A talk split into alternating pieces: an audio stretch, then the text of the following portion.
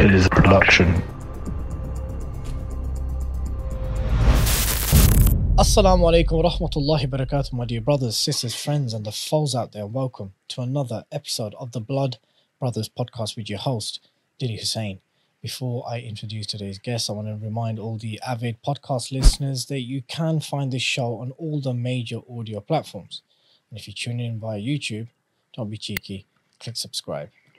Today we have with us a UFC fighter, someone who's been with the Ultimate Fighting Championship for nine years, currently contending in the welterweight division with a professional mixed martial arts career of 24 fights and 18 wins. Joining us via Melbourne, Australia, is none other than brother Jake, the Celtic Kid Matthews. Assalamu alaikum. Walaikum salam, brother. Thanks for the kind words. Thank you for joining us at uh, this late hour. Actually, what time is it right now where you at, bro? It's quarter past 10 at the moment. Quarter past 10. And how's it been adjusting after your first Ramadan? It's been good, to be honest. Um, you know, I've done some intermittent, uh, intermittent fasting before. Obviously, being an athlete, we're in and out of different types of diets and, and fasting and whatnot. So the fasting side of things wasn't too much of a shock to the body. The the lack of water was was a little bit different to, to something I've done before, but but it was good. It was good, alhamdulillah. Um, I, I feel refreshed after it. And I actually I actually dealt with a few injuries during the uh, during the month, and my osteo said that the way I healed up was not normal. He said I was like four or five weeks ahead of where I should have been. So, you know, I, I, I know the science behind fasting, and I know that, you know, the healing of cells is a part of it. So I, I definitely contributed to that. And are these the injuries uh, that made you pull out the Gabe Green fight recently? It is, yes, yeah. Without it? giving too much away for uh, for future opponents, but Okay. it wasn't it, was, it wasn't anything too significant. It was uh, it's a four or five week setback. So we've we've just let the UFC know that I'll be ready to go very soon. Inshallah. Right. Let's start from let's start backwards. Actually, no, the other way around. Let's follow a chronology here, right? A video you posted on Instagram recently. Um, it was a 60 second clip. And it's where you pretty quickly announced you, you were either in another interview, another podcast, and you basically announced that you're Muslim.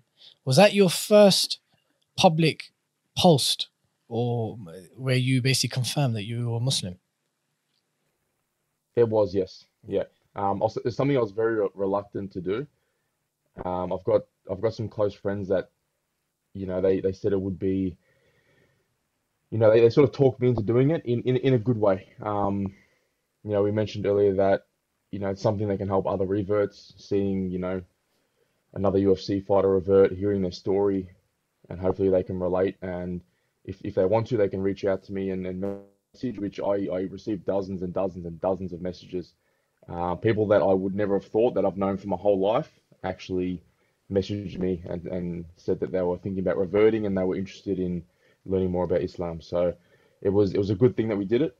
And um, yeah, the reluctancy came from the fact that I, I don't feel that I have to justify myself to anybody. And you know, my reversion is genuine, and I didn't want anyone to think otherwise. So that's where the reluctancy came from. But I think it is a benefit that I have made it public and, and let people know. Alhamdulillah. My dear brother, you know what? I pray for that Allah keep, gives you istiqamah, that keeps you firm upon what's most pleasing to Him. I mean, and us all, bro. New Muslims, born Muslims, practicing Muslims, not so practicing Muslims, and everything in between.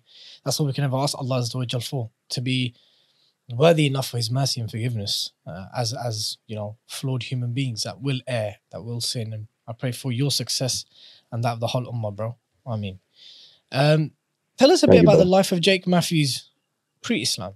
What was your upbringing like? Uh, what were any religious influences, if any? There were no religious influences at all. Uh, I did. I've always had Muslim friends growing up, and the only influence from them was their character and the brotherhood that you can see. There was no, and, and something that adds to the character was there was never any, any talk about Islam or religion or, you know, I should look into re reverting. Over, you know, the last more, more than a decade, more than a decade, I've had Muslim friends, and not a single one of them said a, said a word to me. Um, so it was definitely something I found on my own, and that just added to the character that, you know, then no one was trying to force me to revert, no one influenced me at all, and, and a lot of people, especially you know, a lot of family and friends, they probably find that hard to believe because the first thing they think is, oh, he's been influenced by someone. Um, that's definitely not the case, and I'm sure we'll, you know we'll get into that story as I talk about how I found, found Islam. But um, but yeah, the character of of of my Muslim friends just it just lured me towards wanting to not not not being religious, but just wanting to hang out with them more. And um, and obviously it was just a natural progression into wanting to learn more about their way of life, why they are the way they are. Does that mean when you were growing up, you had ch- like so you went to a mixed school? You were you from a mixed neighborhood where you had Muslims? Mel- Melbourne's Melbourne's very multicultural, and um, I mean the early early days it was a typical Aussie Aussie kid growing up.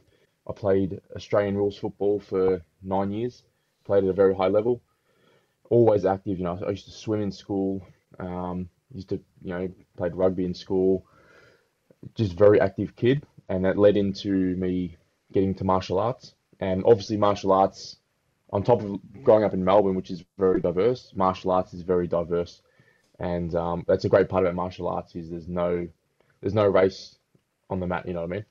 And um, met most of my Muslim friends through martial arts, through Brazilian Jiu-Jitsu, and yeah, I, I guess once you bring martial art into the equation, we're all on the same journey together, and we're all trying to get better and training together on the mat. We're in very close proximity, so any um, uh, what's the word?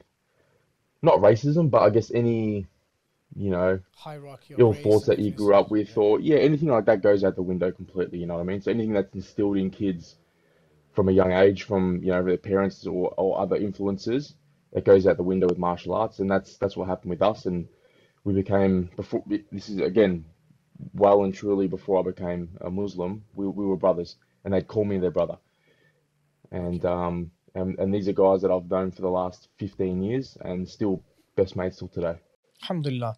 Um, did you were your parents Christian? Did you were your grandparents Christian? Did you have Christianity around your life, or any or any or atheism around your life? Was there any kind of like any uh, worldview that influenced your life growing up, or it was present besides your Muslim friends?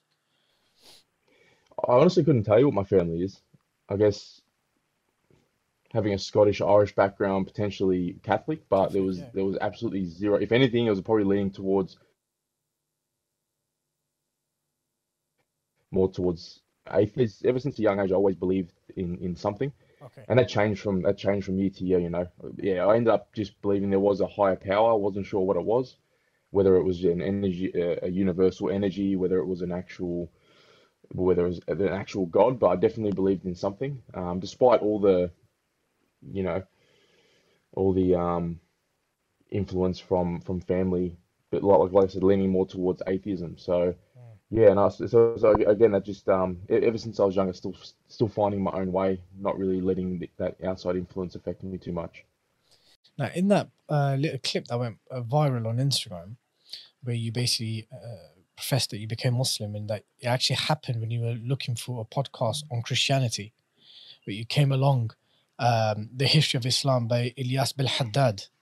Um, tell us a bit about that. Tell us a bit about, elaborate a bit on that. What was happening there?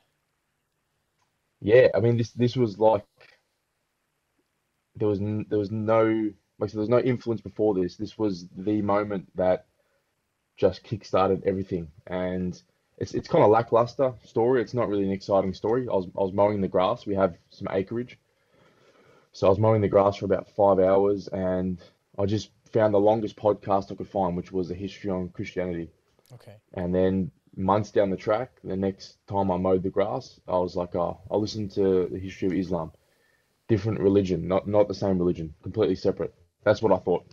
And as soon as I put it on, I was just like, like what's going on? Like this this just seems so similar to the you know to and then I realized that you know Judaism, Christianity, Islam, it's all an Abrahamic religion, and one you know you know in a sense one sort of flows on to the next, and then I just couldn't couldn't understand you know all the all the wars and you know all the hate over the years for something that seems to me seems so similar, and that just that just really piqued my interest, and I started looking more into the history of Islam, just looking at the story of the prophets from Abraham to Noah, Moses, you know, Jesus, and so it started with the historical study, I guess, Mhm. and then it led into seeing that the it's, the religion is more than just just history and stories in um, in a holy book. It's it's actually guidelines for life for, for everything from how to clean yourself to how to enter someone's house, Absolutely. how to deal with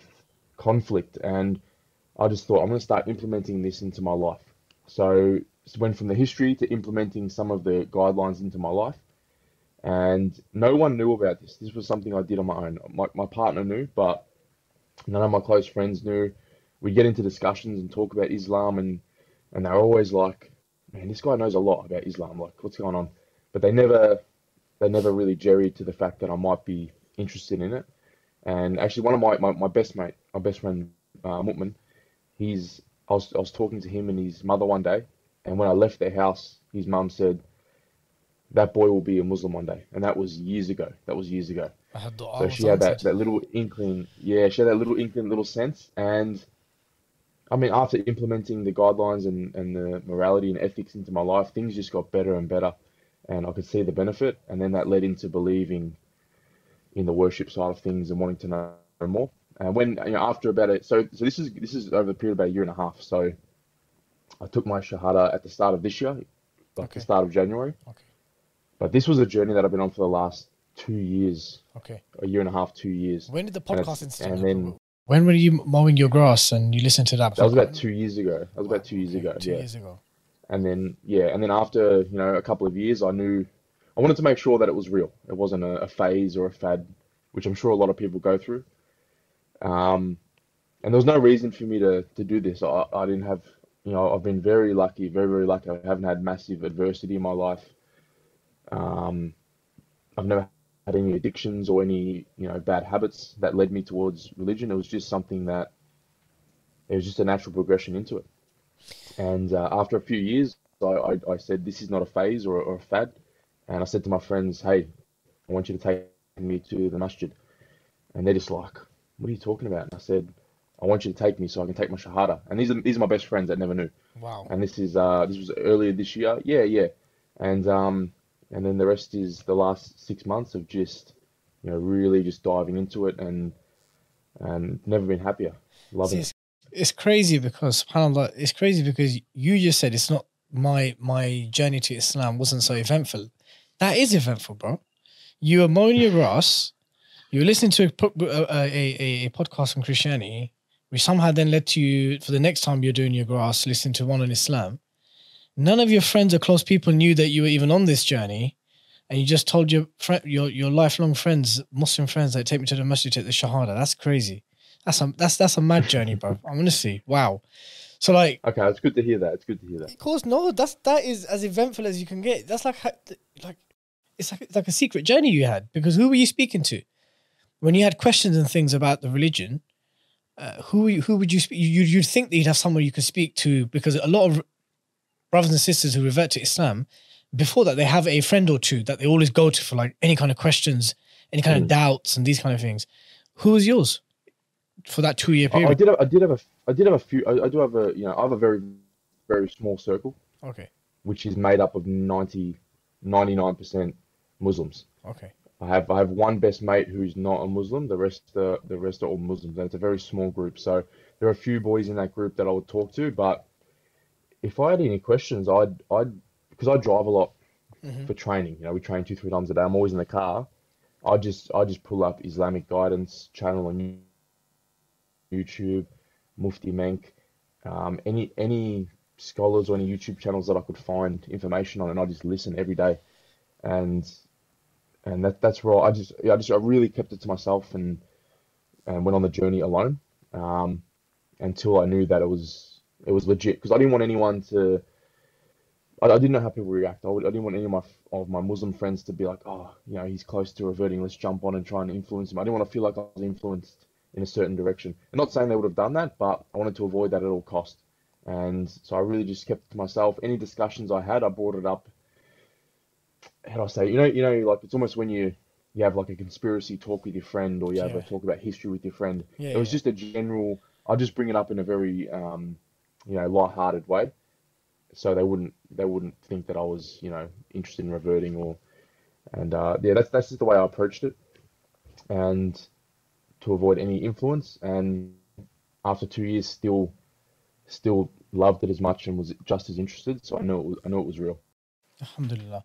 Did you have any? Um, did you have any questions or doubts or things that prevented you from taking a shahada, or, or as they say, the, the leap of faith, the leap of rational faith? You know, people have doubts and questions all the time. Did you have any that stood out to you in that period that kind of like stopped you from taking a shahada sooner? Was No, nothing, nothing. Um, all the questions that I, I did have, like I said, I, I found them on my own and, you know, double check them and make sure the, the references and the resources were, were, were correct. Mm. And, but yeah, no, everything just, it just kept building one on top of the other and just reinforcing more and more that this is, this is what I want. And I, I didn't really, didn't really have that, those doubts at all. Even, even when it comes to family, you know, like I said, we, we didn't have much religious influence growing up, but I, I know my family's very supportive. My partner's very supportive, Alhamdulillah. and they've continued to be. Yeah, and I guess I'm lucky in a way. I know, look, I know, I know a few, quite a few people that are interested in Islam and would want to revert, but, but my family, what will my family say? And that's sort of what's keeping them away from that. And to be honest, like I said, I don't have to justify myself to anyone. I've always, I've always been that that way. Um, so if if someone doesn't want to support me or or even ask why I'm on this journey, then it's it's, it's their problem. Have you had any of that? Have you had any any, negativity? Any, any any messages or DMs or like anyone like questioning white Islam and because let's be honest about it, bro. The last last twenty two years, we've had the war on terror. We've had two invasions of Muslim countries. We've had a, a media that's hell bent on presenting Islam or misrepresenting Islam rather. So it's not we're not exactly the the most fashionable uh, group to join, whilst being the fastest growing group in the world. We're not necessarily the most fashionable in that in that in that regard. So have you had any kind of negativity since becoming a Muslim or, or, or announcing that you became Muslim?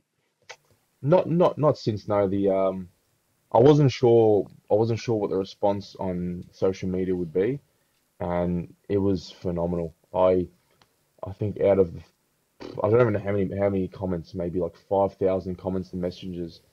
There, there might have been a handful of of of negative comments, and to be honest, they were all about they were all about my tattoos, saying, "Oh, you can't be a you can't be a Muslim because you got tattoos." And the funny thing was, the only ones that said that were not Muslims. Yeah. So it's just it's just again that misconception, one of the one of the one of the many misconceptions about Islam, and um, I just message back and say, my my, my skin's as, as clean as a newborn baby because Alhamdulillah. I've taken my shahada and everything everything I did that was was pre my shahada. So and and people ask me, I'll, I'll throw in people ask me, they say, do you regret getting your tattoos? And I say no, and people will take it the wrong way, but every every everything I've done in my life, every single decision I've made in my life Yeah. for some reason has led me to Islam. So if I was to go back and do everything again, I would do everything the exact same for the fear of not finding Islam. And Bro, that ab- includes getting the tattoos. Absolutely. And this is what we call qadr. This is called divine decree. Allah subhanahu wa ta'ala set things up for Jake Matthews in a particular way as he's done for all his slaves throughout time. For, for, you understand? He set things up for you not to deviate from that plan. And he knew the outcome of that plan. He just needed you to get there. And uh, so, therefore, so, so therefore, to change anything in that journey would basically mean you would not have got here. Uh, but that's qadr, that's divine decree, alhamdulillah. Um, you know, you mentioned earlier on the podcast, you guys, growing up, you didn't have any addictions or like you didn't have any bad habits, right? Um, and and again, and you're always involved in sport. Now, that's interesting. Does that? I mean, does that mean even recreationally, you never dabbled in things which were socially normal in the for, for Western non-Muslims, like, like whether it be drink or or stuff, this kind of stuff. You never had an issue with any of that stuff. I can I can count on one hand the amount of times I've drank alcohol. Um, I think I've been maybe been drunk twice in my life Okay. and never touched drugs in my entire life. Um, I was always an athlete. I mean, I, I always had that feeling like, oh, if I if I drink alcohol, I'm going to lose all my fitness and all my abilities. It was just this superstition that I had, which I still carry till today. Um, the only one, the only one being is, you know, you jump on some shisha with with my Muslim Yeah. friends sometimes. But um, uh, I still feel like, oh, my car all my cardio is gonna go. I'm gonna lose all my cardio. Um, but no, I, I just, I don't know. I just, I've always been very, very headstrong. I feel like I was cut from a different cloth, a cloth that doesn't really exist anymore. Thank you. And not, and um, like still trying, trying to sound modest, I guess. Um, I just, I feel like I'm, I've just, I was born too late. bro. One, Um, look, as you're describing, as you're describing all of this, I'm trying to, I'm trying to paint a picture, which is something which is very telling. You grew up first and foremost, uh, in your own words, someone who was committed to sport, always involved in sport, rugby, uh, swimming. You said all those things. At the same time, you've never really had any issues whatsoever with substance abuse, right? So you say that there was a clarity of mind from a young age, right? As well as as well as a, Mhm, a mhm. commitment to discipline and and, and and things like this. Um, one would argue, and one could very easily say, my brother Jake, is that things were set up for you from from a young age, my brother. Honestly, I'm, I'm, I'm- hmm. so- because those are the kind of things. I mean, look, let's be frank about it. And anyone listening, including non-Muslims, you know, there's Muslims who who who who have issues with substance abuse and and, and they divulge into things recreationally. They do haram, they do drugs, they do alcohol. They'll get into relationships which are forbidden and prohibited in their religion and so forth. But I can confidently say that those things are not seen as positive within the Muslim community. And it's not something you kind of do publicly and think you get praised for it or it's socially acceptable. And the reason why I'm saying that is that you never had those issues. So many, you know, there's so many brothers and sisters that came to Islam, and the things that prevented them were things like the social aspects. Oh, how how would I stop socializing when I've socialized like this particular way for most of my life? Or I've, I'm with a non-Muslim partner. What do I do? Uh, so there's things that prevent you from accepting Islam or delaying that. In your case, you seem like you didn't have much, my brother. It's like wow, like you're committed to sport, never really had any issue with drugs and drink. Um, there's a clarity of mind. You had an idea of commitment, and you, uh, in your own words, you said it just kind of just led you to to Islam. Yeah, it's and when people ask me how, you know, was it like a when I took my shahada, did I, you know, I know people feel like they feel like their body's been cleansed with water and they feel like I, uh, not in a bad way, but I say to people, I said I didn't feel any different Okay. because I feel like I've been Muslim for a long, long time, the way I've lived my life. I was definitely happy, like I was, I was the happiest I've ever been in my life, but it's just the same when people say when I had my first child, Mm-hmm. oh, how much did your life change? And I said it, di- it didn't change because I've always been a very, very family orientated person. Everything I've done has been around family and wanting children. So it's no different with, with Islam. I've always been, you know, again, trying trying to sound as modest as I can, but I've always been very ethical and, and moral in the way I go about things and been very family orientated, never, you know, I guess never done anything haram, and so it just it just fit right into my life. It wasn't like a big awakening. It just felt like it was, it was almost like finally, finally I've I've found where I'm supposed to be. Maybe I should have been here years ago, but I'm I'm here now, and that's the main thing. Alhamdulillah. Uh, those things which you described, um, you said you were always someone who's ethical, someone who's always moral, you, someone who's always, you know, th- these are very laudable and praiseworthy attributes and principles for any group of people to have. Um, again, I, do you think that those things were synonymous to your understanding of Islam as you were doing research? That's uh, exactly right, exactly right, and just it just fit. I didn't have to change. I didn't have to become a new person. It was it just fit into who I was. Obviously, there's some things that I have added in, like like the prayer, which I from from the first day, you know, I started I started praying, and you know, I've always been a disciplined person, and like, like you said, you know, some people find these values, like when we say we're, we're cut from a different cloth, we find like these values we have, they say, oh, they're dated, they're archaic. They're not. They're they're something that will never be outdated. They're timeless because the alternative to that is degeneracy. And Thank you. like, let's, I mean, let's not get canc let's not get Yeah, cancelled here, cancelled, but yeah. the way the, the way the world's the way the world's going at the moment, it Yeah. just that, that just motivated me even more. Um, not for myself because I know that these these things that are happening, they're never going to sway me um, from what I believe in my values, but my children, my grandchildren, you know, I need I also need to start creating some something to leave behind for them to follow some guidelines and and um, so that was another big motivator to why I wanted to really, dive into Islam and and instill instill not you know these these values and these um these guidelines not just into myself but into into my children, my family going on. Alhamdulillah. Um, the day you became Muslim, the day you took your Shahada, talk us through. Who was with you? What Salah, after which Salah, or before which Salah did you do it? Well, tell me, tell me about the day. Tell me about the day you became Muslim, bro. So it was it was uh it was just small. I said, you know, I don't want to do it. I don't want to do it at a Jummah or in front of a lot of people. I just want to get my small group of guys, which were all they're all my martial arts friends pretty much. And so I think there was maybe like five or six of us all up. It, it was very bro- small. brother, brother Mu'min there. He was, yeah, of course. He's, he's my best friend, so he, he was absolutely there. And yeah, we went to the mosque. We sat down. We sat down with the sheikh for. We probably talked for about an hour, and he was, and and the first thing that struck me was, he wasn't in a rush to get me to, to do my shahada. He was. He actually probably asked me about three or four times, like, you know, you're doing this of your own free will. You like, you sure you want to do this? Do you mm. just want to learn about it today? Do you want to do shahada another day? It, it was it wasn't forceful at all, and that was and that that lured me in even more again. And um, in fact, I was the one that was in a rush, saying like, I want to let's do it, let's do it, let's do it. But he made sure he ran through every aspect of you know the pillars and the commitments that we need to fulfill, and and and actually the leniency, which I hope I hope there's a lot of non-Muslims that watch this that might have it, you know, the wrong idea or wrong misconceptions of Islam, but I was I was shocked at the leniency the the sheikh told me a story that he his whole family converted together and Mm. his his father continued to drink alcohol Mhm. and you know no one in the community really gave him too much of a hard time because they understood you know each month each year he's drinking less and less Mhm.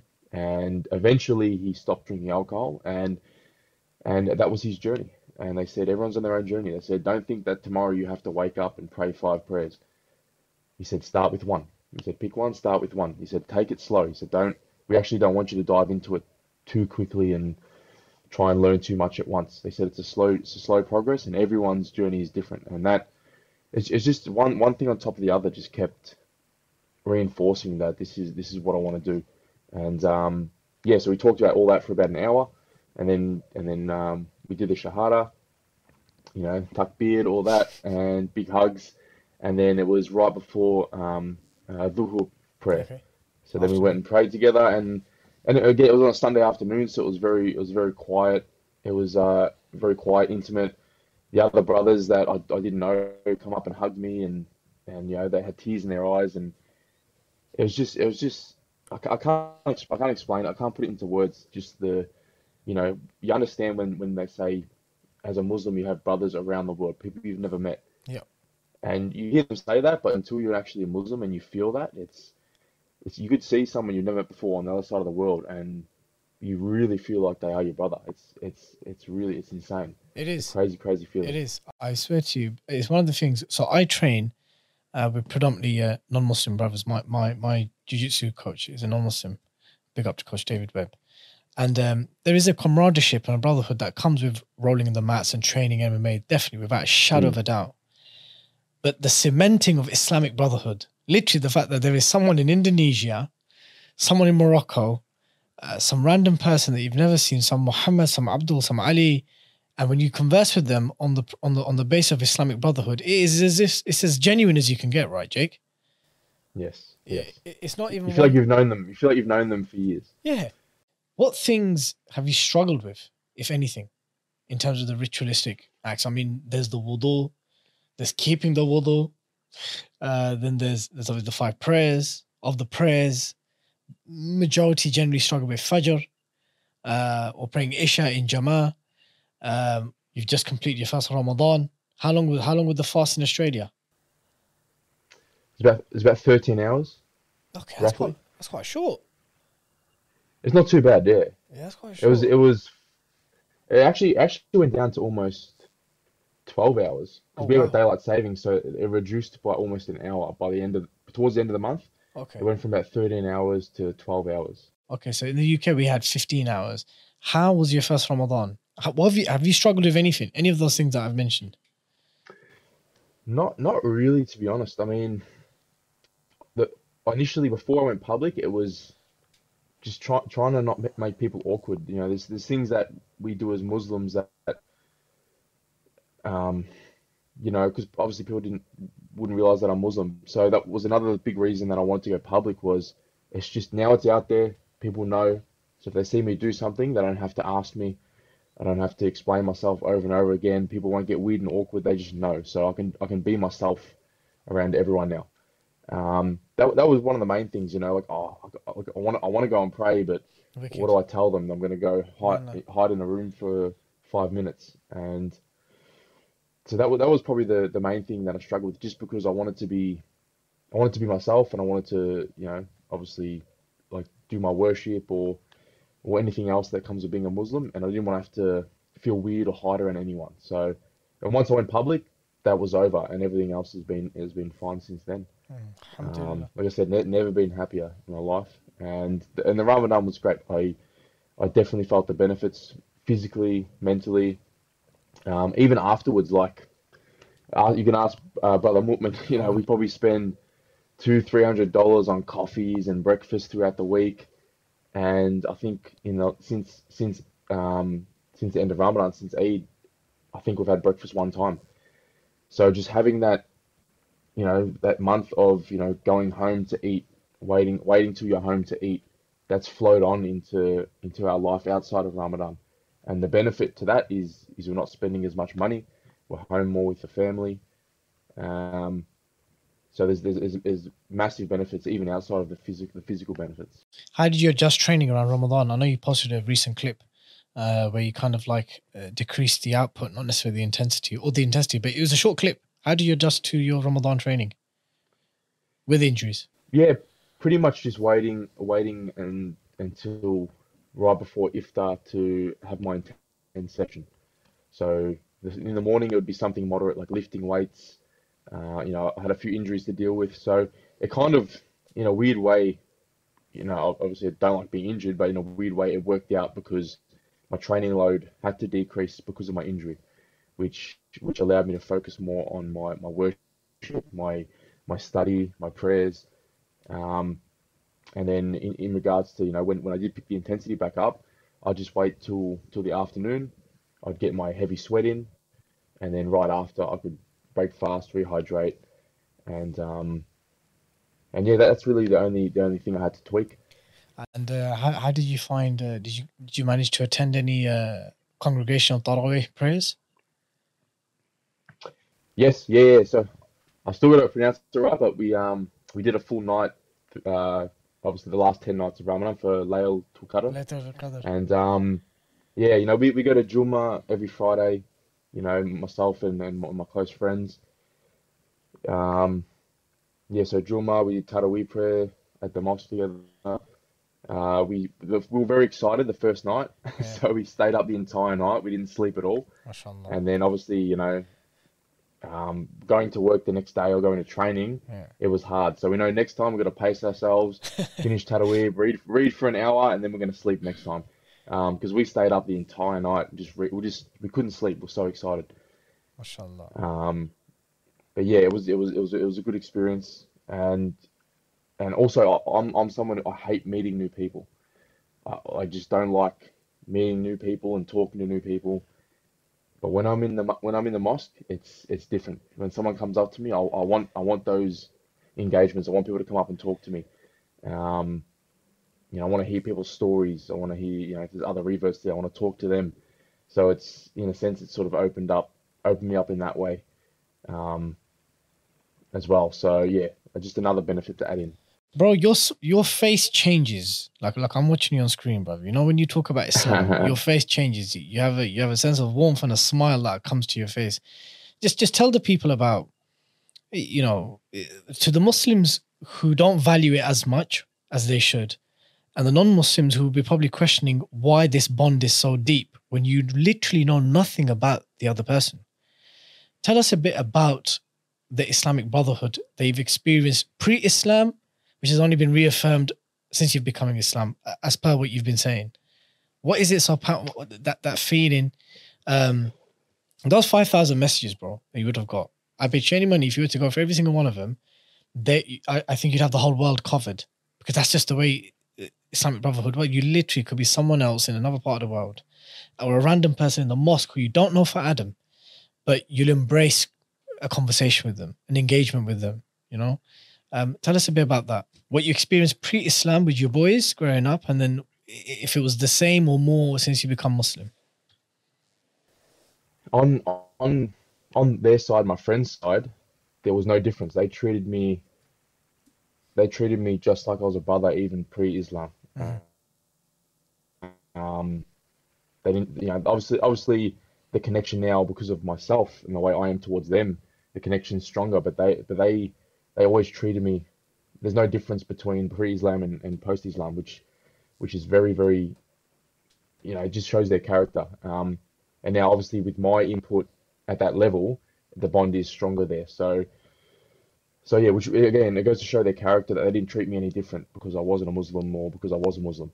Um, yeah, and with the messages on on Instagram, every single one of those thousands of messages, every single one put a massive smile on my face, and you could tell that you could just tell they come from a genuine place, even though it's a comment and it's typed on Instagram, you could just feel that was it was genuine, and um, and like I said, it, out of uh, there must have been maybe five comments out of the entire the entire array of comments that were were of a negative and, and nothing was actually too bad to be honest. There was a, a few comments about my my um my tattoo, Mm.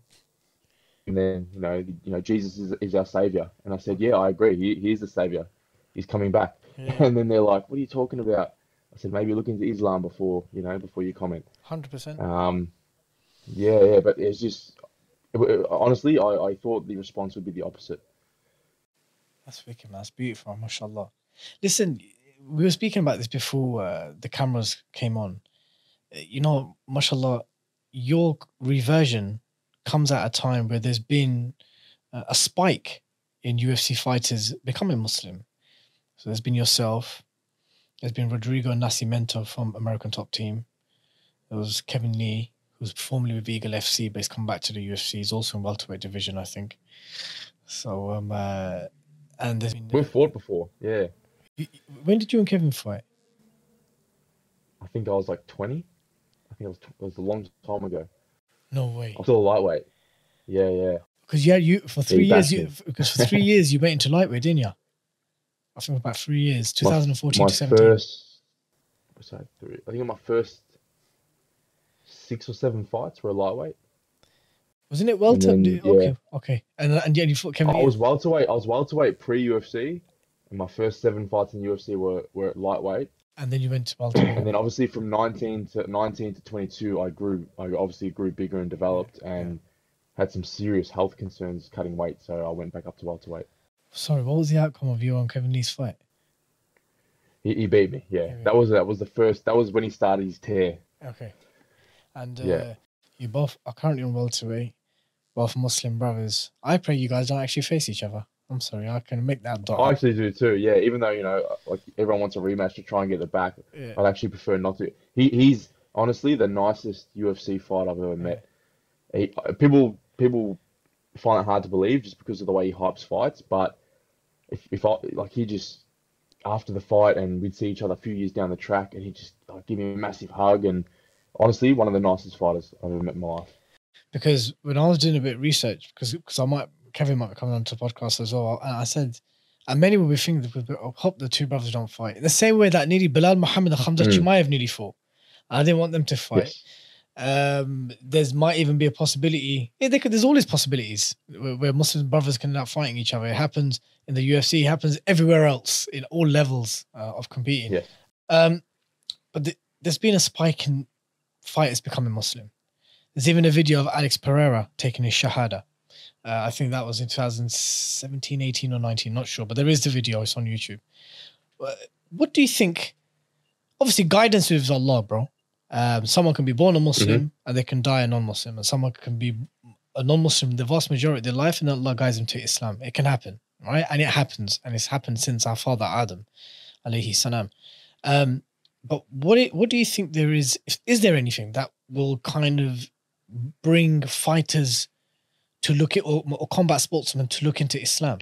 Is there anything already existing in their life that would make them want to look into Islam? Yeah, absolutely. The the for one, the discipline. I think just the discipline. Um, it's it's a healthy way to live. Like that that was that was what I I got out of it initially. Was you know you're not drinking alcohol, you know the the things that we eat. You know not eating pork, which I never really ate much pork to be honest anyway. So another point that fit into my life, and you know I just always thought like oh getting up in the morning and and and praying just seems like it's a it's a good way to get your body moving. That was one of my initial thoughts when I first, you know, learned about like knew about um, you know the, the prayers throughout the day. So I think the main thing is discipline, but this is not this is not just confined to fighters or athletes. This goes out to successful businessmen. Um, you know, I, I think I saw Alfie Best, who's one of the richest people in the Yes, UK. I'm yes, pretty yes. sure best, yeah. he can. You know, what I mean, like like people from the outside, you look at it. What, like, why would he need to? He's a billionaire. Why would he need to do that? What does he need? You know, them, uh, Islam must give you something really. It just must give you. You know, it must be that good that it's just for a billionaire to join. I can't put into words like uh, for a billionaire to want to revert. It's just, it just seems so so crazy. But uh, I think so. What I put it down to was, you know, well, obviously we're all, all quite successful, whether it's businessmen or athletes. And we get to a certain level where that's, I don't know, those external things aren't enough to to motivate us and keep us on the right track. Whether, you know, you reach a certain financial point where, you know, like I said, it's hard to get up and train when you're sleeping in silk sheets, for example. Um, it's it's just it's like an extra push that we need. And that's what I found. I found like life's life's very comfortable where where we are right now. So it just added that discipline back into my life that I had when I was hungry and when I was younger. And I think just yeah, you know, like like, like you say, like people said, oh, they'll make they'll when they get successful or get rich, become a millionaire, they'll retire. Which, if you ask millionaires, it's not the case. They want to continue working. They want to continue getting better, continue bettering themselves. You know, whether it, whether it's in business or as a, you know, in a, on a, a personal journey as a person. And you know, we operate on a different level, so it's probably hard for the average person to understand. But you know, for people, probably for the people who who need need something the least, we're the ones who go and seek out, you know, religion or, or in Islam. You know, you even see like actors. Um, who is it? Which actor? Mark Wahlberg, for Yes. example. He's like he's always on Instagram, like guys, stay prayed up, stay prayed up. He's you know, like why would he like he's a you know he's a multi-millionaire successful actor. Why would he need, need it? And that should that should really show people who are not religiously inclined that there is something there. There is massive benefit to be gained from from from being on a religious journey. And that's that's what I put it down to is just we just can't draw any more motivation from the material from the materialistic things of, of life. So we go beyond that to something spiritual. How much of an how much of an ambassador do you think uh, our brother Khabib Nurmagomedov has been in terms of an, uh, a role model Muslim athlete, um, someone who's exemplified um, the morals and values that we've been speaking about um, in the UFC or in the world of combat sports? How effective or how good or bad do you think he's been in terms of an ambassador for the Deen? Oh, ma massively, and not not just for not just for Muslims, but for for non-Muslims too. Pre pre-Islam, he was my favorite fighter, and I just looked at him, just the way he handled himself inside and outside of the octagon, the way he handled the whole McGregor fight. You know, people say, "Oh, he jumped the octagon, he had a fight in the crowd," but it's like it's like no, don't look at that. Look at look at the months and months and months leading up to it, what he endured, the way he bit his tongue, the way he stayed respectful. And the biggest thing that made me say, okay, he's my favorite fighter, is that he gave up potentially becoming the, to me, he's the best ever, Mm. but potentially on paper becoming the best ever. He gave that up to keep a promise to his mum. That that is what sold me, and I just said he is he is the goat. And people people hate it when I say that on social media, but I always put it up. I say Khabib's the goat, but they don't understand what I'm talking about. It's not just what he did inside the octagon; it's the what, what he did outside the octagon is what makes him the goat. And as a professional athlete, as a professional in any industry, it's not about it's not just about what you do in that industry or what you do in the sport. It's it's it's who you are outside of the sport. To me, that's that's what makes someone the greatest of all time. One hundred percent, bro. And there'll be like a billion plus Muslims that'll agree with you, and many non-Muslims that will agree with you as well. I mean, but let's look at the UFC now, and let's look at the Muslim demographic. And I say this because the Muslim fighters you'll find in many cases are quite overtly Muslim, meaning it's not a case as some of the Muslim fighters, they're Muslim by name and you don't tend to see much from them. You know, they'll say Allah Akbar, you know, all praises to Allah, Alhamdulillah. They'll do the put the, the sujood. You'll see them put their hands together. There's many of these outward signs. You've got a whole generation of Dagestanis currently in the UFC uh, with the current lightweight champion, Islam Makhachev. You've got Khamzat. You've got new Muslim convert brothers have come into the scene. Jake Matthews, Kevin Lee, Rodrigo Nascimento, um, you've got you've, you've got Central Asian fighters. There's a lot of Muslim fighters in the UFC. A lot of visible, bearded, no too small mustache guys, Muslim brothers are fighting. There's loads, right? Uh, and it's actually very nice to see. It's warm to see it because, you know, when you look at mainstream media and popular depictions, right?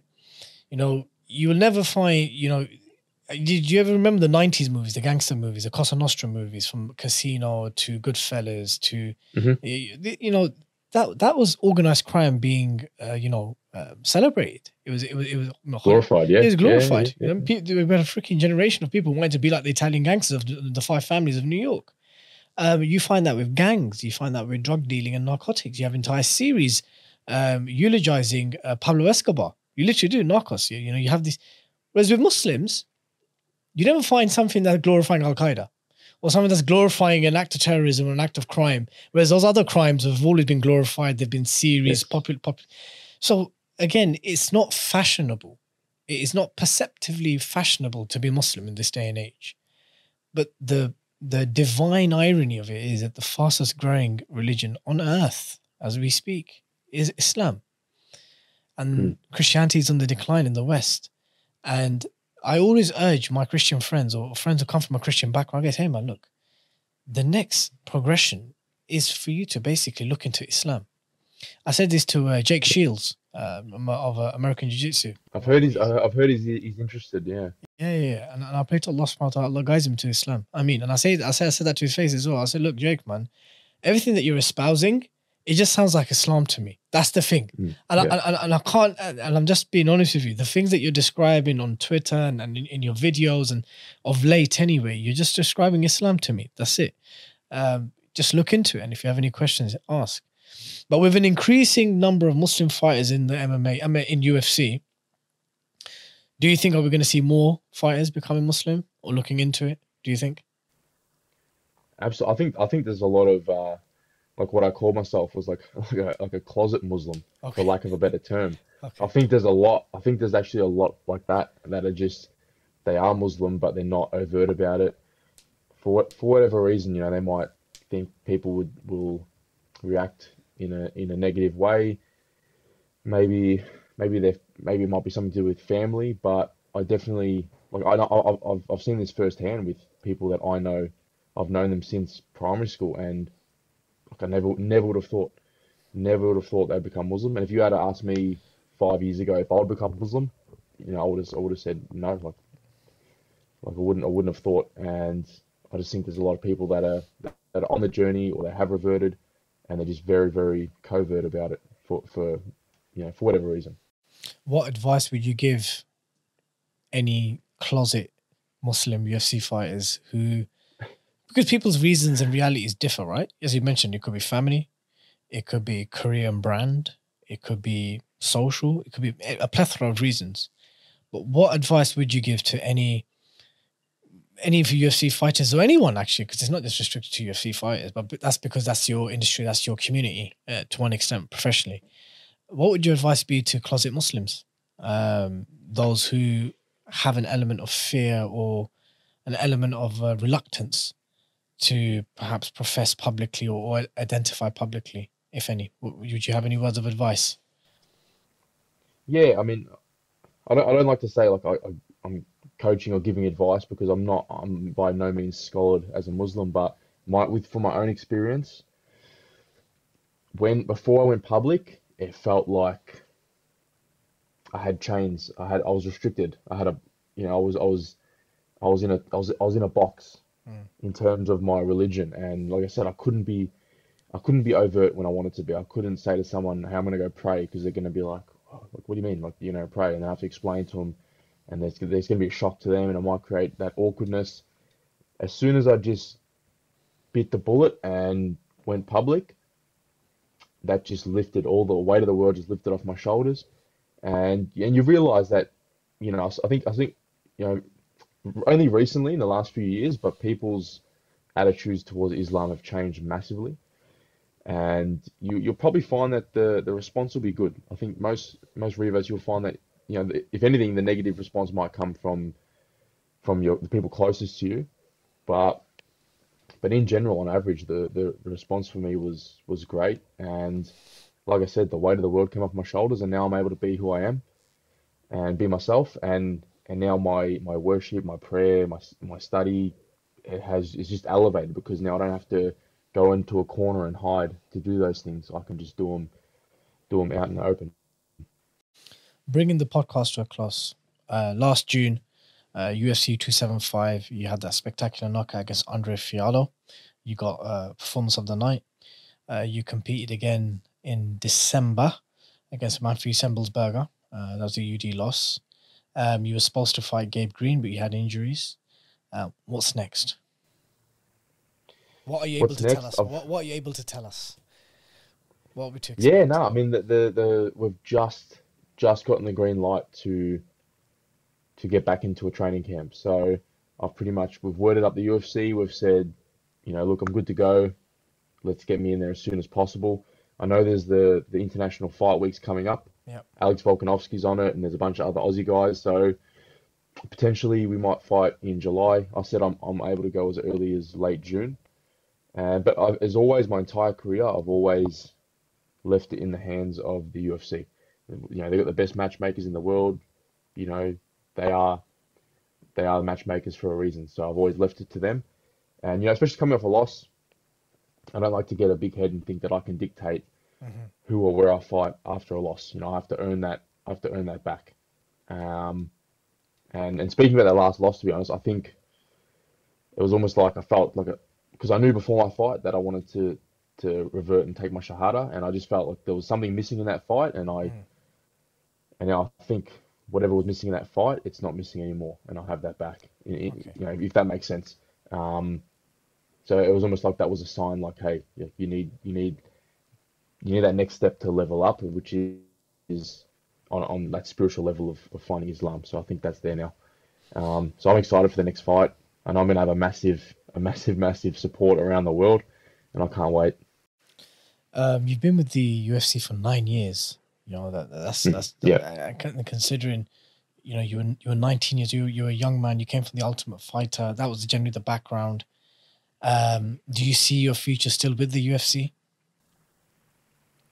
Absolutely, it's I know a lot of fighters say this, but I, I honestly feel like I'm just hitting my stride, just getting started, and pe- you know people, you know people say oh, I've been in the UFC for nine years. Other guys like Israel Adesanya, he's in the UFC for four years and he's done what he's done. But they have to understand that I, I grew up in the UFC. I had to learn on the job.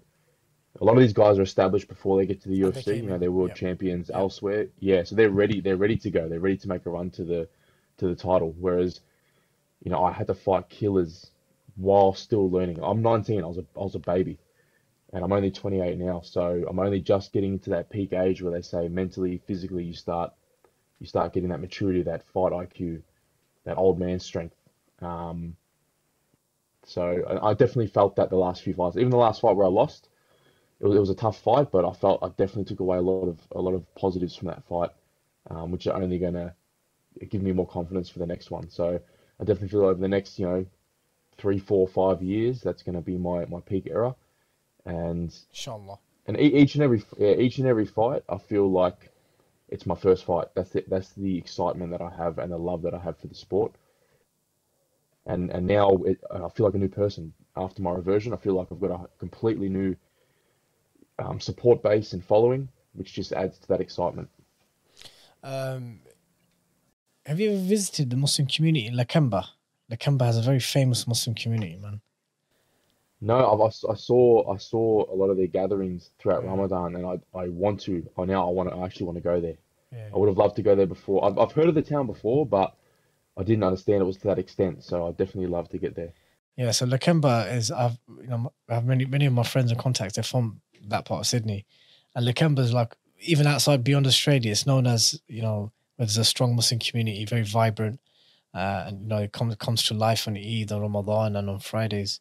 So I'm just curious whether you've uh, you've been. Um, personal advice. I want to ask you something personally. Um, Mhm. Been doing jiu-jitsu for 10, 11 months. Still a white belt. Competed once, got smashed um, three bit three bits of advice three bits of advice to aspiring newly beginning but committed white belts three tips as as a as a, as a jiu-jitsu black black belt yourself I mean, jiu-jitsu is unlike any other combat sport. So the main thing I say to people is, you know, you, you can't you can't hit the pads like you can in boxing and get good at boxing. You have to you have to put the hours in on the mat. So the first thing is is being consistent. I think they say, you know, try and get two, three, two or three rolls a week consistently, and just and just no matter how the body's feeling, you have to go in and train. So consistency breeds success, and you know I, I know guys that that that do that and they get, you know, to their to a black belt level or a higher level, you know, within a few years. And I know guys that train that way and it takes them 10, 15 years. But like everyone's got their own journey, everyone's going to progress at their own rate. It's just that consistency that's key. You know, if, if you quit and stop, you're never gonna you're never gonna get there anyway. So you might as well just keep getting on the mat, keep training. So the first one's consistency. The second one is, and this this is like a touchy subject, but I've always been very um, liberal as a coach. If I find if I find that a student of mine outgrows me as a coach, I'll actually recommend that they move on to, to bigger and better things. And so this so if you feel that you know you've plateaued, you've outgrown you know, the gym that you're at, and you're obviously as a white belt, you know you you can learn a lot from any gym that you're at, but you do get to a point where you might outgrow that gym. So don't be scared to move on to find higher level coaches, higher level training partners. So that's number two. And number three, I mean, try try to bring friends into your circle that are on the same journey. So, you know, and and I guess it's it's the same as Islam. You know, try and find brothers and friends that are, you know, devout in their in their worship and their study and the things that we need to do as Muslims. Same on the mat. Find the guys that are coming consistently, that, are training, that are competing. Surround yourself with those guys. When you've got a, a a crew, even a small crew of guys that are on the same path, you'll find that you progress faster together. So always seek out the best guys in the gym, even if you're getting tapped out every every session. That's that's what you want. Lose in the gym so you don't lose on the mat. So always seek out those type of people in the gym, um, and you can tell straight away when you walk in who the who those guys are, who are the ones that are always there, who take it seriously, who want to. They're not they're not just you know what I call weekend warriors, which is nothing wrong with people doing it for fun. But if you have aspirations to be a high level competitor or reach your black belt, surround yourself with those that want the same have the same goals. So those those are three consistency. You know, if you do outgrow the gym, move on, and you know, obviously the the, the tight knit crew, the main guys that you train with. wicked. Uh, three quick questions i have for you. Uh, you know when you mentioned in point number one about consistency so is there a level of soreness that you just have to train through? You know the niggly ones in your fingers and your hands and you know you know, you, you know the ones. Do you just train through those yeah? When when one one of my students comes up and they say I've got a sore finger, sore wrist, sore toe, I just say welcome to martial arts. If you if you take a day off every time you have a little niggle or a little injury, you'll never train. Obviously, different. You know, if you tweak your knee or a big joint, it's something different. It's of different. course you if you mean? torn But some if you torn something or broken something of course but but the niggly naggly exactly. ones But thing, Yeah, no, you hurt a finger, you tape it to the one next to it, and you keep rolling. Um, you get a blood nose, you wipe it off, you keep rolling. Even if you even if you do tweak a knee, like obviously I set up, rest, get it scanned. Okay, it's good.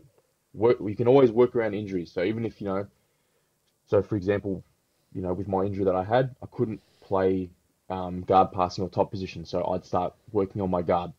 So there's always ways to work around injuries. Um, but yeah, if, if you've got little niggles, just that's that's part of that's the life we chose. When when does a white belt know when he he or she should compete? Pretty quick, to be honest. Um, I say to people, stay consistent for two months, and you have you have the basic understanding of positions, you know, fun, uh, foundation submissions. So don't worry about leg locks and all this fancy Yeah. stuff, but foundation submissions, you'll understand. You understand positions. You understand movement of, of, of sweeps and escapes. Um, and once you have that, you you know you you could go and compete safely.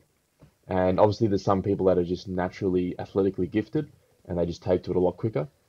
But at the end of the time, at the end of the day, you, you as long as you have that down pat, that, the foundational movement and submissions and defense, and you know how to tap out, you're not going to get hurt in the jiu-jitsu fight. If um, if it was a amateur boxing fight or kickboxing fight, I would I would have a different opinion. But in jiu-jitsu, it's it's not likely you're going to get injured, as long as you know when to tap out.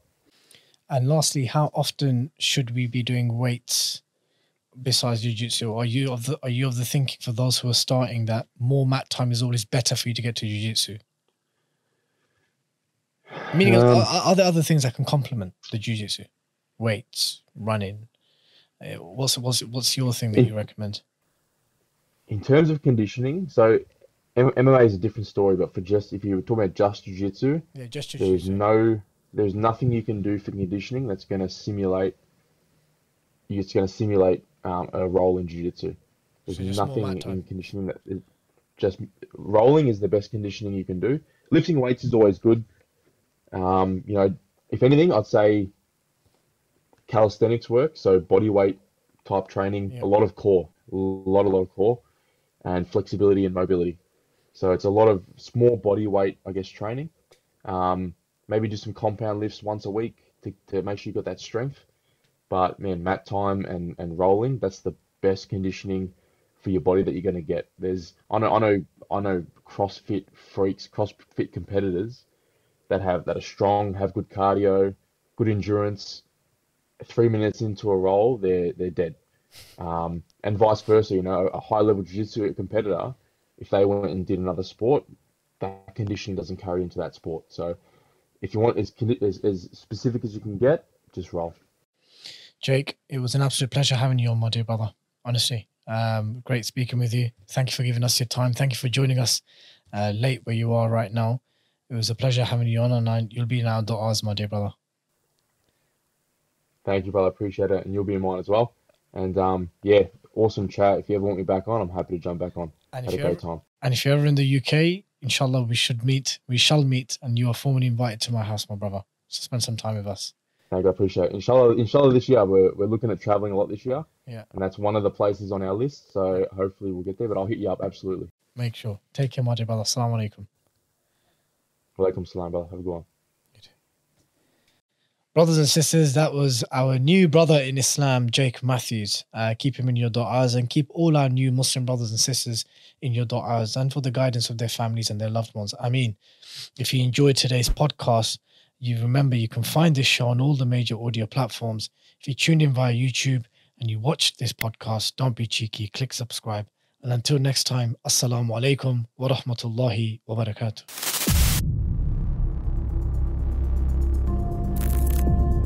Blood Brothers Podcast, a Five Pillars production.